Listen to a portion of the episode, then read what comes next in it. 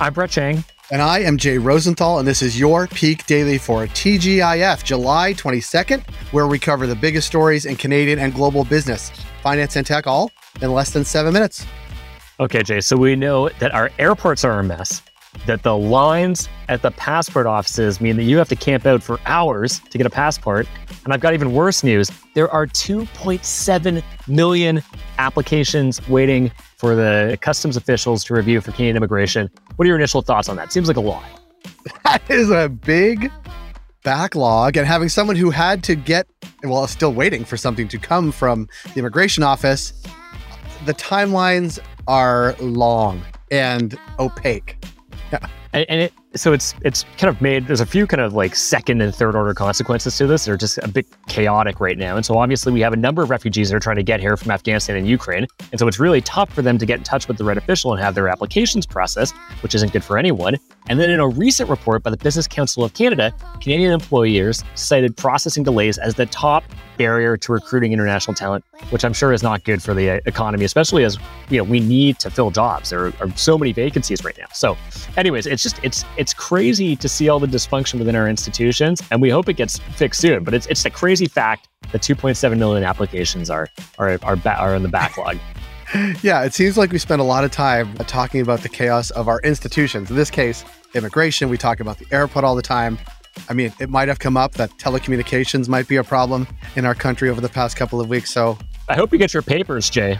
I hope I get my papers as well because uh, it's a chaos crossing the border every single time. But yeah, I can imagine. Brett, aside from that massive backlog of 2.7 applications, what do we have for Peak Pals today? We've got a great basket of stories for you today. For our first story, the new strong mayor systems are being proposed in Toronto and Ottawa. For our second story, Facebook is copying TikTok. And for our last story, we have a new trade adversary, Jay. It's Mexico. That means, you know, you know what that means? No more Cancun vacations. I hope that that's not true. Brett, for our first story, Ontario wants Toronto and Ottawa's mayors to become the country's first strong mayors. And no, that does not mean that they need to hit the gym. Okay, Brett. So John Tory's not hitting the gym, but how is he going to get stronger? You think he can lift more than John Tory, Jay? No, John Tory is a big guy, and I am a relatively small guy. So I, I would say I no. Just I think the age alone, I could beat him on it. Look, here's what's happening. So Ontario plans to implement Canada's first strong mayor system. This is popular in both the US and Europe, and it will give mayors of the two biggest cities more decision making power. Here's how it works it depends on the city, actually, but mayors are given CEO like influence, veto power, unilateral hiring and firing abilities, and heading up an executive branch. Now, right now, Canadian cities use what we call a weak mayor system, where the mayor requires majority support from elected councillors to get most things done. Now, here's why it's happening. The government believes it would cut down on inefficiencies and, in particular, help mayors fight the housing crisis by empowering them to fast track the approval of new developments. However, checks and balances are lost in a strong mayor system. As for new housing, architecture uh, expert Alex Bozikovic pointed out that mayors already have more than enough power to expand housing they just need to do more with it. So, Jay, why should Peak Pals both in Ontario and across the country care about what they're doing in Toronto and Ottawa with this new strong mayor system? Well, in stating the strong mayor model is a global trend, per the Globe and Mail, with Montreal, Vancouver, Winnipeg already showing some strong mayor tendencies. If it's adopted in Ontario, it could inspire other large Canadian cities to do the same and impact municipal politics throughout the country.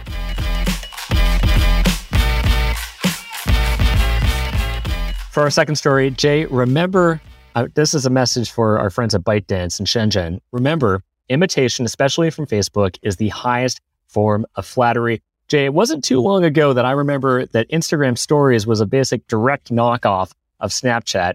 But what's what's Facebook copying now?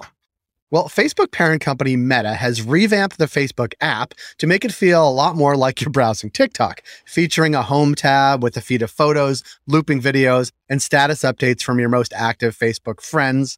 Yee! Yeah, you're probably still pretty active on Facebook, Jay. I, I probably am.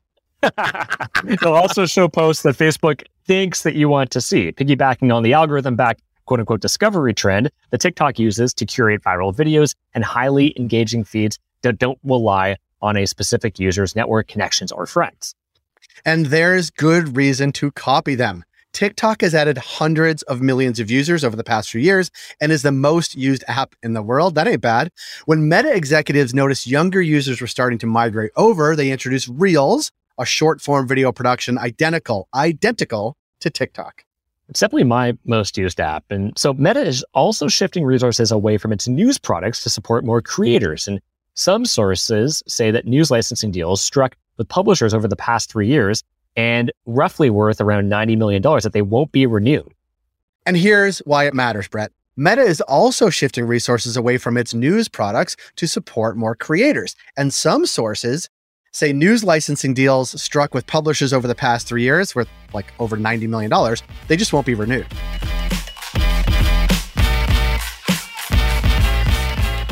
And for our last story, Within hours of each other, Canada and the US launched trade complaints against Mexican energy policies that are unfairly excluding foreign firms under the Canada US Mexico trade agreement.